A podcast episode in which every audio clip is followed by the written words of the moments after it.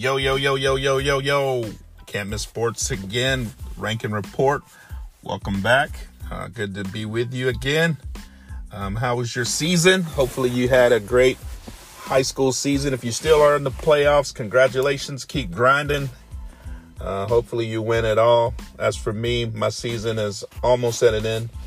I spent the entire season going to all the Oklahoma State games. I don't know if you guys remember, but my son plays football for Oklahoma State. So it's been fun traveling every single weekend, going to see him play. Pretty fantastic time. Just want to also announce, number one, thanks for following us on Twitter, CantMissSports 1. That's also on Instagram. And if you happen to go to the website, CanvasSports.net, you'll see some opportunities there to get some exposure. Check it out. Also, I want to announce something. I want to tease something. Coming up in 2020, I've got a partnership with Legends Showcase Series. We're going to be doing some partnerships to showcase and bring exposure to young athletes. So be on the lookout when you see that coming out soon. Come out, test your skills, see how you compete against other top athletes. So that'll be coming soon. And that's it. Let's get into what I came here to talk about today. And that's I want to do a special player evaluation one-on-one for a kid that I've enjoyed watching his film. This young man, just let me tell you his first name and where he's from. And then I'll get into a little bit of his attributes. And if you like what I'm doing with this, you're also can be featured on the podcast. Just check out CanvasSports.net to find out how. But yeah, let's get into it. Jaden Pete. He's a 2020 QB out of George Bush High School.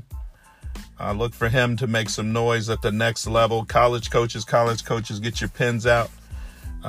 Check out this young man's huddle. It's featured on my Twitter page.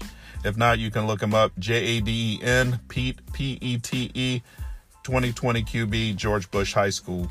Let's get into it. I had just a quick four things that I want to call strengths for him. Then I want to do a little bit more of an analysis, a little deeper, and then I have a player comparison also for you. For me, one of the things that jumps off the page right away is the deep ball touch that he has on his passes. The young man, first of all, he has a super strong arm, the ability to launch that thing deep down the field. But more importantly, he puts it in the place where the receiver can easily catch it and doesn't break stride. So that's not an easy pass to do, to drop it in the bucket, if you will. But Jaden does an excellent job of that.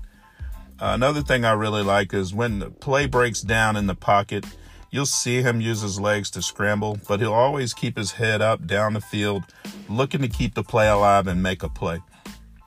A lot of times young quarterbacks, the first thing, as soon as they feel a little pocket presence, their instincts is, I got to get out of here, let me take off.